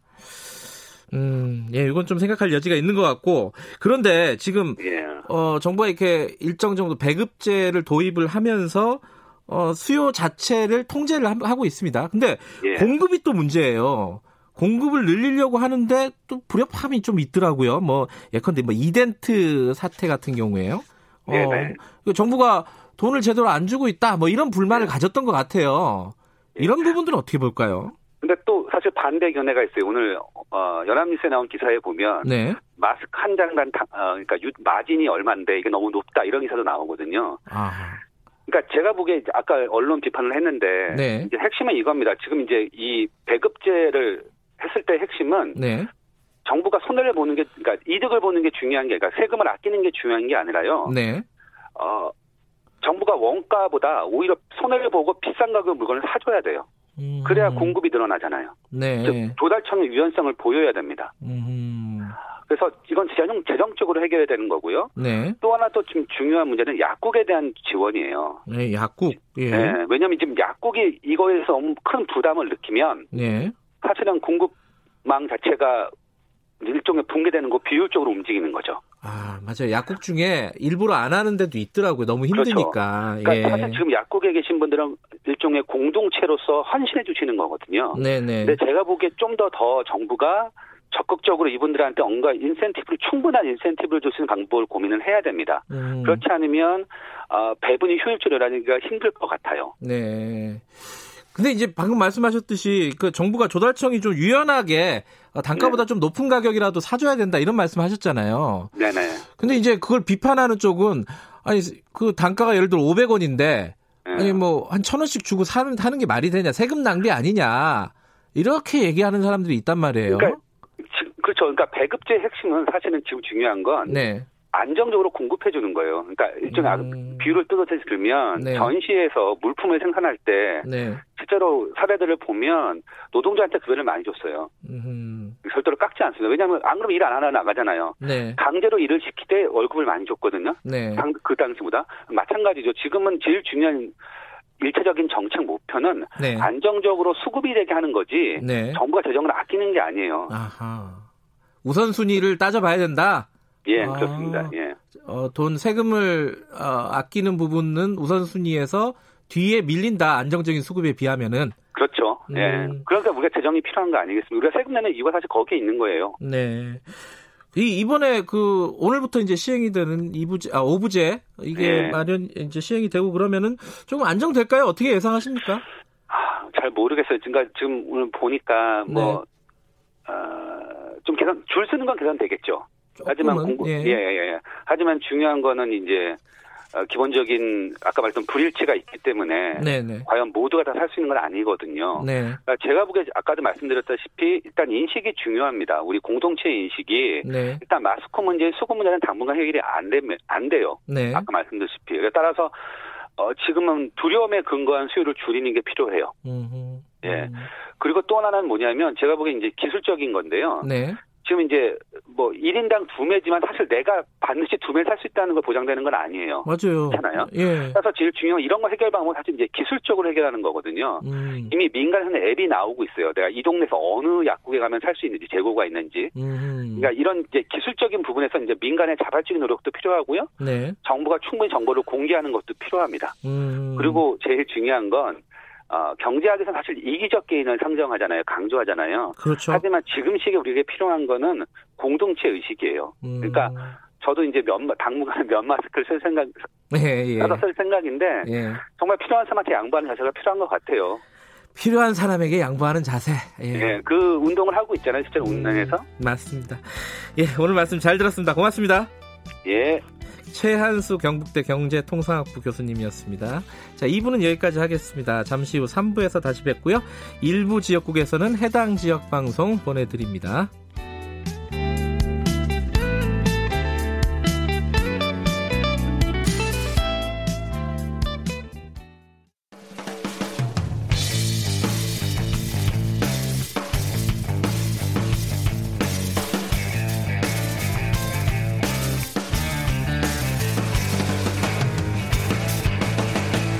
김경래의 최강 시사. 네, 김경래의 최강 시사 3부 시작합니다. 오늘부터 약국에서 어, 처음 듣는 얘기죠. 마스크 오부제가 시행이 됩니다. 그러니까 저 같은 경우에는 74년에 태어났으니까 월화수목 사로 끝나니까 목요일 날 살 수 있다는 거고요. 1인당 두 매씩 살 수 있다는 거고 장애인하고 만 10세 이하 어린이 그리고 80세 이상 어르신들을 위해서 대리 구매도 가능하다고 합니다. 이제 좀 어, 마스크 살려고 줄 서는 일이 조금 시간이 좀 단축되지 않을까라는 기대도 있는데 어떻게 될지는 좀 예상이 좀 어렵습니다. 어, 약국 운영하시는 분 약사님 한번 연결해 보겠습니다. 동국대 약대 이지연 외래 교수님인데 실제 약국도 직접 운영을 하고 계신다고 합니다. 연결돼 있습니다. 안녕하세요. 안녕하세요. 네, 이 지금 약국에 매일매일 이 줄 서는 사람들 많죠? 네네, 맞습니다. 어, 그것 때문에 다른 업무는 가능하세요? 뭐, 다른 뭐 약을 지러 오시는 분들도 많을 거 아니에요? 그죠? 네, 일단 저희 약국 같은 경우는 종합병원 앞에 있기 때문에 네. 약을 이제 조제하시는 분들이 굉장히 장기 그 조제를 하셔서 네. 어, 기다리시는 분들도 많고 그런데요. 네. 마스크가 마스크를 사러 오시는 분들 때문에 이제 좀 많이 불편함을 겪으시긴 합니다. 네. 네, 네. 근데 이게 사실은 그 약사분들, 그러니까 약국에 뭔가 계속 어 뭐랄까 희생을 요구한다고 할까요? 계속 네. 이렇게 될 것 같아요. 이거 뭔가 좀 조치는 있어야 되는 거 아닙니까? 네, 저희가 이제 약국 약사들이 네. 좀 스트레스가 크게 달했다 이런 말을 저희끼리 많이 하거든요. 네. 그래서 이 어, 나름의 방법으로 음. 이제 마스크 판매하는 시간을 음. 어, 정해놓고 좀 상대적으로 한가한 뭐 조제 업무가 끝난 이후 시간이나 아니면 네. 점심 시간이나 이렇게 시간을 정해놓고 있어요. 그래도 아하. 이제 줄이 길다 보니까 예. 업무를 하다 보면 다시 또 조제해야 되는 시간이 되게 됩니다. 그래서 음. 좀 조치가 필요하긴 하죠. 네. 근데 매일매일 들어오긴 해요. 그 약국에. 마스크가? 어, 약국의 마스크가 그때그때 상황마다 달라요. 이게 네. 업체가 한 군데에서 다 공급을 하지 않고 네. 또 배송이 이제 차로 이루어지다 보니까 네. 동시다발적으로 공급이 안 되거든요. 음.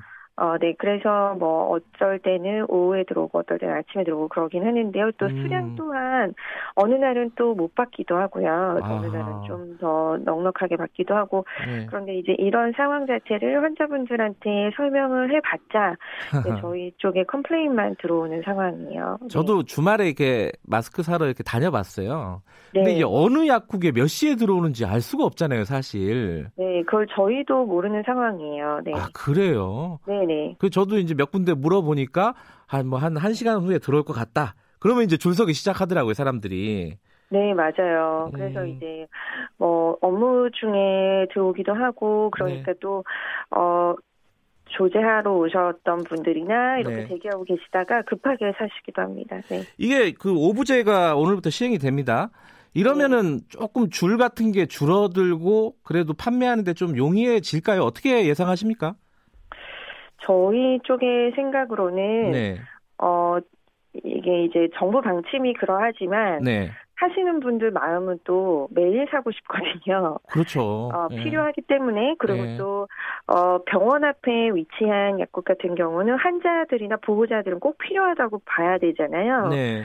근데 그런 사정을 이제 또 설명을 하시면 어, 저희 입장에서는 안 된다고 말을 해야 되기 때문에 음흠. 더 힘들어졌다고 생각이 들어요. 근데 이게 그 어떤 전산에다가 주민등록번호 같은 거 입력하고 그걸 체크를 네. 다 해야 되잖아요. 이러면은 네. 시간은 오히려 더 많이 걸릴 것 같다. 이런 걱정도 좀 들어요. 어, 그러니까 기존에도 이제 오브제가 시행되지 않았을 때도 네. 다행히 마스크 중복 구매를 막기 위해서 네. 주민번호를 네. 입력할 수가 있었습니다. 네네. 주민번호를 입력하고 이제 판매하는 경우에도 그 방침을 보면 어 신분증이 있어야 된다 또는 네. 등본이 있어야 된다 이런 규정이 있기 때문에 네. 그거를 100%또 따르지 않습니다. 그래서 음. 뭐 핸드폰에 있는 사진을 보여주면 안 되냐, 아니면 아하. 어 내가 등본 떼려면 돈이 드는데 왜 그걸 떼오라고 하느냐 이런 실갱이 것도 많이 벌어져요. 예. 네, 그런데 이제 또 뒷자리에 따라서 요일을 나눈다 하면 그런 어, 실갱이가 더 많이 벌어질 것으로 예상이 됩니다. 그러니까 이게 약국에서 뭐 자의적으로 결정하는 게 아니라 정부 방침이니까. 그렇죠. 네, 저희도 소비... 되게 입장이 곤란하다 이렇게 음... 설명을 드리죠. 근데 이제 상황이 이렇다 보니 예. 어, 또 줄은 길고 예. 한 분이 그렇게 쇠갱이를 버리시면 뒤에 분들 컴플레인도 있고 이렇게 상황이 좀 많이 복잡한 상황입니다. 좀 불편해도 신분증 좀 제대로 된 신분증 챙겨가고 그죠? 네. 등본 같은 게 필요하면 대리구매 하려면 등본 필요하잖아요. 네. 그런 거 꼭 챙겨 가시라. 왜냐면은 뒷사람들이 지금 기다리지 않습니까? 그죠? 네, 그렇게 설명을 일일이 드려야 음, 돼요. 네. 청취자분들도 그 조금 불편하시더라도 뒷사람들 위해서 약사분들 또 업무를 위해서 어, 미리미리 챙겨 가시고 이거 가지고 또 실갱이 하면 한도 끝도 없습니다. 그죠? 네. 자, 그 지금 마스크 물량이 계속 부족하다고 해요. 공급이 네 부족, 수요는 계속 정해져 있으니까요. 네. 이게 이제 그 뭐랄까 오브제를 시행한다고 해서 수요가 줄어드는 건 아니지 않습니까? 이게 네, 어떻게 그렇군... 해결이 그렇다고 볼 수는 없는 것 같고요. 또 예. 가족분들 중에 어, 생년월일이 다양하시잖아요. 그렇기 네. 때문에 어떻게든지 이제 좀 구매를 하고 싶으신 마음이 클 것 같습니다. 그렇기 네. 때문에 뭐 어, 좀 제재를 가하는 면이 없지 않아 있, 죠 오브제를 음. 시행하면 네. 그렇기 때문에 이제 어, 또 많이 사고 싶어 하실 것 같아요. 네. 그러니까 오브제 시행을 하더라도 여러 가지 뭐 세부적인 문제가 발생할 수 있기 때문에 어, 네. 어떤 일이 벌어질지 조금 더 지켜봐야 될 것 같고요. 그런데 네. 지금 어, 마스크 수요 때문에 이제 면 마스크도 이제 정부에서 어, 위험도가 낮은 지역에서 면 마스크도 괜찮다 이렇게 지금 얘기를 하고 있어요. 네, 네. 약사님이 보시기에는 어떻습니까? 어, 위험도가 낮다 이렇게 말을 하자면 뭐 네. 굉장히 트인 공간에 네. 어, 사람들이 한 2, 3미터 이상 다 떨어져 있고 혼자 있다 이런 경우 사실 마스크가 필요 없다고도 볼 수 있는 네. 그런 상황에서는 뭐 면 마스크를 끼셔도 안전하다 이렇게 얘기할 수 있겠지만 네. 어, 너무 인구가 밀집되어 있고 또 감염자가 이, 있을 수 있는 네. 밀폐된 네. 공간이다. 이런 어, 좀 위험도가 높은 공간에서는 면 마스크가 어, 그런 비말 감염을 100% 어, 예방해 줄 수 있다고 볼 수는 없습니다. 음. 예를 들어서 옷으로 가리거나 스카프로 가리는 거랑 똑같은 어, 그런 효과잖아요. 네. 그렇기 때문에 우리가 이제 어, 말 그대로 감염도가 위험도가 낮은 지역 또는 네. 어, 아주 트여 있는 지역 이런 곳에서 마스크가 어, 아주 꼭 필요하지 않다고 보는 그런 상황에서는 면 마스크를 끼셔도 괜찮다고 볼수 음, 있습니다. 네. 지금 마스크를 보면 뭐 KF 붙어 있는 것도 있고 뭐 여러 가지 종류가 있더라고요. 그 네, 네. 약국에서 판매하는 것은 좀 어, 정해져 있는 건가요? 그런 종류 중에? 어, 저희가 지금 그 예. 공적 마스크라고 하는 예. 어, 그런 마스크들은요, 네. 어, 저희가 선택해서 사입하는 게 아니고, 네. 그때그때 들어오게 되어 있어요. 그래서 어. 어떤 경우는 지금 뉴스 보셔서 아시겠지만, bulk로 들어와서 저희가 막 두 개씩 빼서 드려야 되는 경우도 있고요. 어허. 그래서 뭐 quality가 좋다, 나쁘다, 이런 걸 선택을 할 수가 없습니다, 일단. 어허. 네, 근데 원래는 약국에 들어오는 마스크가 보건용 마스크라고 해서 KF80, 네. 어, 좀 더, 어, 그, 차단율이 높은 그 차단율 자체가 어, 어떤 입자를 차단하는 것이기 때문에요. 네. 뭐 황사 마스크로 많이 불리 불려 왔어요. 그래서 네. 좀 미세먼지나 이런 것들 차단율이 높은 뭐 90, KF94 이런 식으로 이제 되어 있는데요. 네. 대부분 지금 이제 정부에서 공급해주는 마스크의 경우에는 KF94가 지금까지는 많이 들어왔습니다. 음. 그래서 네 그렇게 이제 좀 비말 감염의 우려나 아니면 이런 미세먼지나 이런 것들의 차단율이 높은 것이라고 볼 수 있죠. 그러니까 KF94가 지금까지 들어오긴 했어도 약국에서도 네. 이거를 뭐 어떻게 어, 좋은 거를 선정해가지고 어, 네, 지금 네, 받을 수 있는 그런 상황은 아니라는 말씀이시네요. 네, 저희가 봐도. 포장이 좀 어, 그렇다, 이런 것들이 들어오면, 네. 환자분들이 이때 또 그때부터 complain을 하시거든요. 네. 그래서 저희가 이제 선택을 할 수가 없기 때문에, 네네. 네. 어찌 됐건 이제 비말 감염의 우려는 어, 막을 수 있는 그런 정도의 quality의 제품이 들어오기 때문에, 네. 어, 거기에 대해서는 큰 걱정을 안 하셔도 될 것 같습니다. 어제 보니까 제가 줄 서서 그 마스크 사는 사람들 보니까 벌크로 들어오면 두 장씩 약사분들이 네, 예, 조만한 비닐봉지에 담아서 주더라고요. 네. 그걸 조금 불만을 가지신 분들도 있더라고요. 이게 뭐냐 이게 약간 불량품 같은 느낌 뭐 그런 느낌도 있는데 맞아요. 그게 아니라는 거죠. 이게 설명 좀 해주세요. 이제, 네. 네, 약사들이 이제 장갑을 끼고 그걸 포장하는 것도 굉장한 일이거든요. 음. 근데 이제 그렇게 해서 드렸지만 이거 어, 위생이나 이런 데 있어서 좀 못 믿어오신 거죠. 예, 예. 네, 그렇고 그것뿐만 아니라 저희가 이제 판매 이력을 또 약국들은 이제 남겨야 되는데 정산이라고 하려고 바코드가 없는 제품도 많고요. 그다음에 음. 어 이렇게 그냥 비닐에만 담겨 있어서 환자분들이 보기에 아 이거 뜯어서 준 것 같은 그렇죠. 그런 음. 제품들도 많습니다. 그래서 지금 상황이 사실 어 뭐 저희가 좋은 것들을 가려서 들여놓을 상황이 음. 아니기 때문에 어 뭐 그런 데 대해서 선택을 할 수가 없다 이렇게 보시면 됩니다. 알겠습니다. 지금 뭐 네. 상황이 이러니까 소비자분들도 네. 그렇고 약사분들도 그렇고 조금씩 조금씩 서로 이해하는 뭐 그런 네. 상황이 좀 만들어졌으면 좋겠네요. 아, 네. 어렵 어렵겠지만은 계속 좀 수고해 주시기 바라겠습니다. 고맙습니다. 네, 감사합니다. 네, 동국대 약대 이지연 외래 교수님이었습니다. 속보가 들어온 게 하나 있네요. 어, 합참에서요. 아까 간단하게 말씀드렸는데 이게 조금 자세한 소식이 들어왔습니다. 북한이 함경남도 함경남도 선덕에서 동해로 미상의 발사체 세 발을 발사했다 이렇게 밝혔습니다. 어, 북한이 발사체를 발사한 건 올해 들어서 두 번째고 지난 2일 이후에 일주일 만입니다. 자, 자세한 소식은 계속해서 뉴스를 통해서 전달을 해드릴 거고요. 김경래 최강시사 듣고 계신 지금 시각은 8시 41분입니다.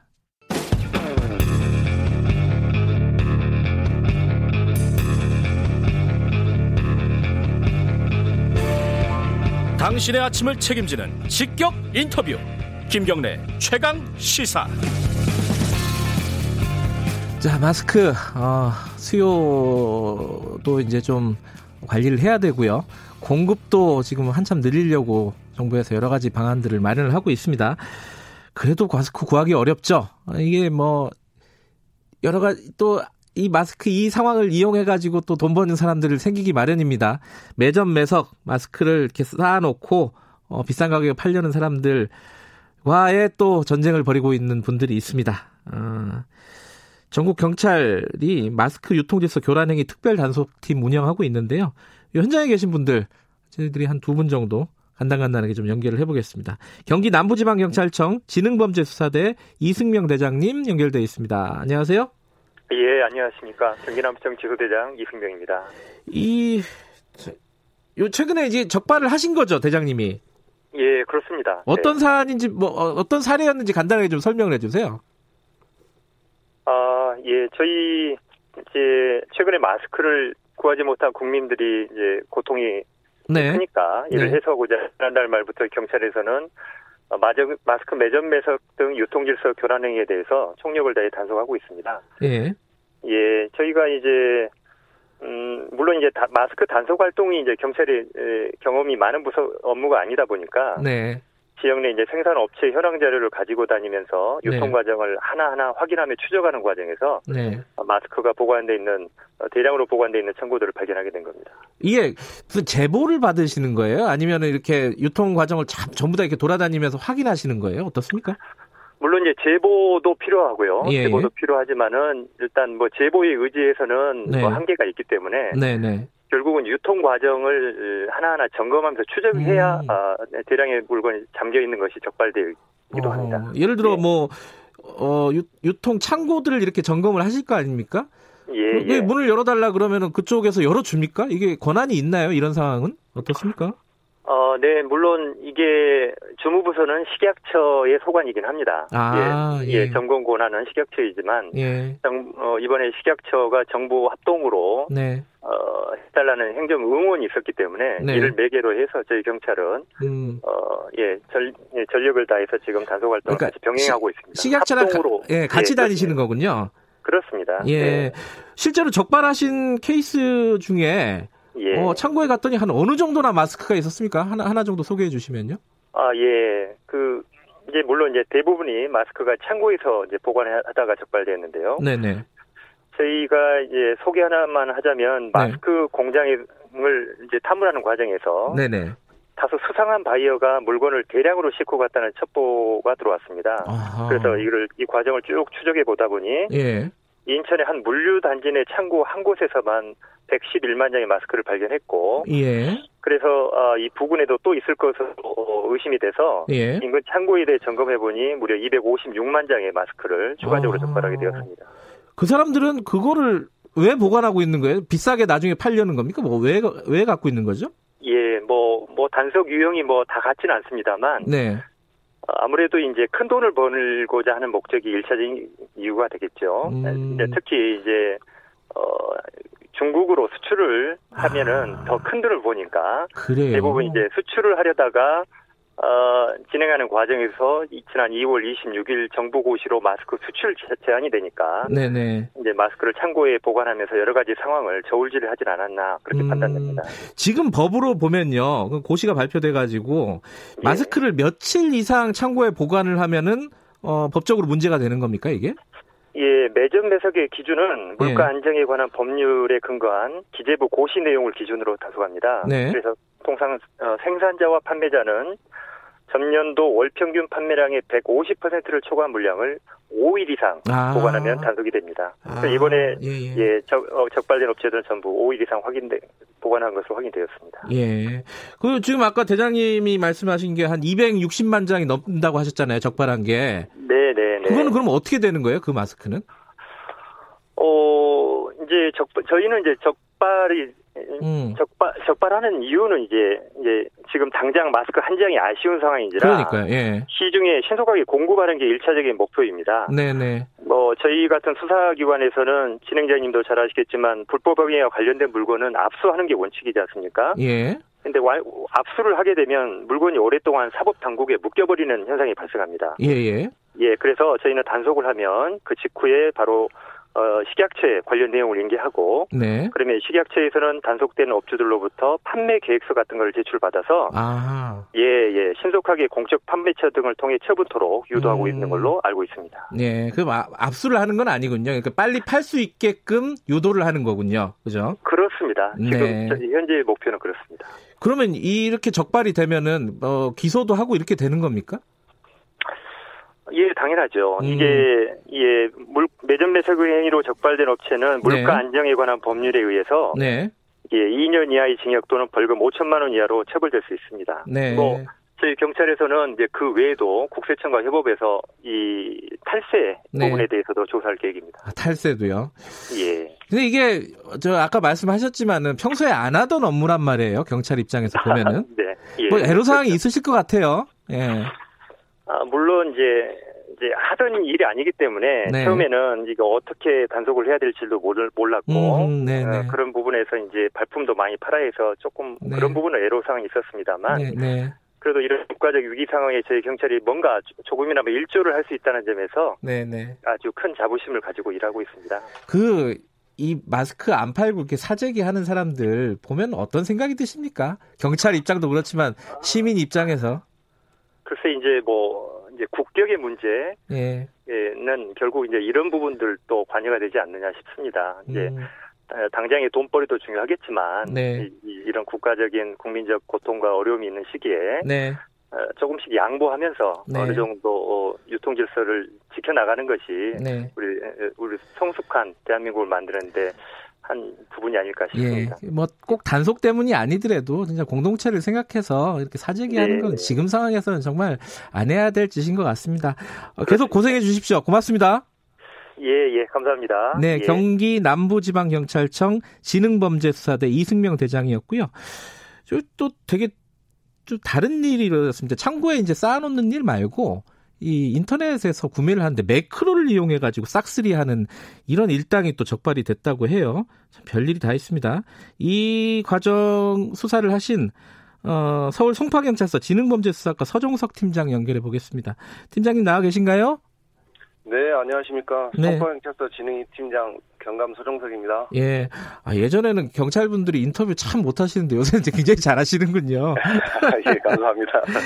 요거, 요거는, 어, 이게 창고에 사재기를 한 게 아니라, 이 매크로를 이용해서, 어, 싹쓸이를 했다? 이게 뭐 잘, 처음에는 잘 이해가 안 됩니다. 어떤 방식이에요, 이게? 어, 방식은 쉽게 해서 이제 국민들이 네. 그 인터넷 쇼핑몰에서 물건을 구매하려면 네. 그 구매 체결이 이루어져야 되는데 네. 그 물건이 나왔을 때 동시다발적으로 국민들이 그 체결 버튼을 누르다 보니 그렇죠. 이게 체결이 어렵습니다. 네, 저도 안 그, 됐어요. 예. 예, 예. 그래서 이제 그 매크로 프로그램이란 것인데 이것은 그 새로 고침 프로그램입니다. 아하. 자동적으로 1, 2초 단위로 계속해서 그 새로 고침을 할 수 있게끔 해서 음. 어, 남들보다 우선적으로 체결할 수 있는 그런 확률을 높이는 음. 겁니다. 그런 식으로 해서 이제 그 구매를 하게 된 겁니다. 그 실제로 근데 그렇게 만약에 구매를 한다 하더라도 적발하기는 쉽지 않았을 텐데 어떻게 적발하신 거예요? 예. 어, 저희 그 송파 송파경찰서 진흥팀에서는 예. 그 국민들이 그 마트 등에서 외부에서 마스크를 구매하는 경우보다 직장과 뭐 가사를 겸하다 보니까요. 네. 뭐 시간적 제약이 마, 많았습니다. 네. 그래서 인, 인, 국민들이 인터넷 쇼핑몰을 통해서 어, 마스크를 구매하고 있었는데요. 네. 그 중에 인터넷 맘카페라는 게 있습니다. 예, 예, 예. 예, 예. 인터넷 맘카페 등에서 쇼핑몰을 통해서 마스크를 구매하려고 하였으나 순식간에 품절되는 등의 예, 예. 어, 의심 사례가 저희 진흥팀에 포착되었습니다. 아, 그렇군요. 예, 예, 그래서 음. 이 부분은 이제 중점적으로 수사하게 되었고요. 예. 그러던 중에 그 마트에서 마스크를 매점 매석한다는 112 신고를 접하게 되었습니다. 네네. 그래서 저희 진흥 이 팀에서 직접 현장 출동을 하게 되었고요. 예. 어, 그 결과 그 3,000개 가량의 마스크가 한 30분 만에 5,000원에서 8,000원 가량의 높은 가격으로 판매된 사실을 알게 됐습니다. 네네. 그래서 업주를 상대로 마스크 공급처를 추궁하, 추궁하였는데요. 아, 예, 예, 예. 그 아. 업주가 이제 협조를 하지 않게 되었습니다. 예, 예, 예. 아. 그래서 이제 예, 저희가 이제 외부에 쌓여 있는 그, 그 인터넷 쇼핑 쇼핑몰 업체에 송장이 붙여진 박스를 발견하게 되었고요. 예, 이를 예. 역추적해서 아하. 이 사실을 확인하게 된 겁니다. 역추적하신 거군요. 판매하는 예, 예 사람들을 예, 예, 붙잡아가지고 높은 가격에 판매하는 사람들을 적발을 해가지고 어떻게 샀느냐 요거를 역추적을 하다 보니까 어, 불법 행위를 이제 적발을 하신 건데 이게 그 산 사람들은 뭐 이렇게 점조직입니까 아니면 어떤 조직이 있는 겁니까 어떻습니까? 이게 인터넷 쇼핑몰은 아시다시피 누구나 다 그냥 이게 사는 것이라서요. 그렇죠. 예. 네. 물론 이제 저희들이 그 수사 과정에서 뭐 공범들도 있, 긴 했지만 대부분 개인 음. 개인이 이 매크로 프로그램을 이용해서 범행을 범행을 음. 하였습니다. 이 사가지고 그러니까 예를 들어 얼마에 사서 얼마에 팔았습니까 보통 이 범죄자들은? 어 보통 이제 인터넷 쇼핑몰 업체에서는 네. 뭐 800원, 1,100원, 1,500원 가량의 저렴 저렴하게 이렇게 판매를 했는데요. 네. 어, 이들은 보통 그 가격에 두 배에서 세 배 정도 높은 가격으로 판매를 하였습니다. 예, 한 얼, 양은 얼마나 됐어요? 이 사람들이 이런 식으로 높은 가격에 판 게?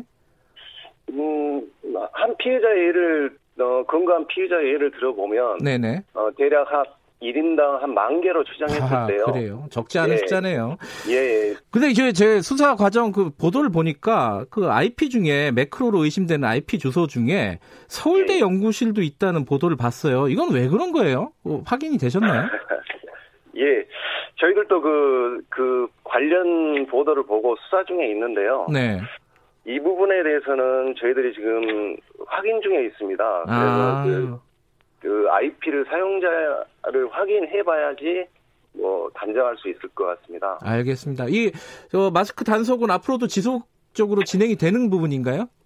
그렇습니다. 저희가 이제 그 쇼핑몰 업체로부터 그 다량의 네. 그 마스크를 구매한 사람들에 대해서 그 IP를 한 100여 개 정도를 받았습니다. 아, 받으셨어요? 예. 예. 그래서 이제 받아서 그 부분에 대해서 이제 저희들이 계속 그 수사를 하고 있는 중입니다. 아, 확인 중이시군요. 예, 예, 음, 그렇습니다.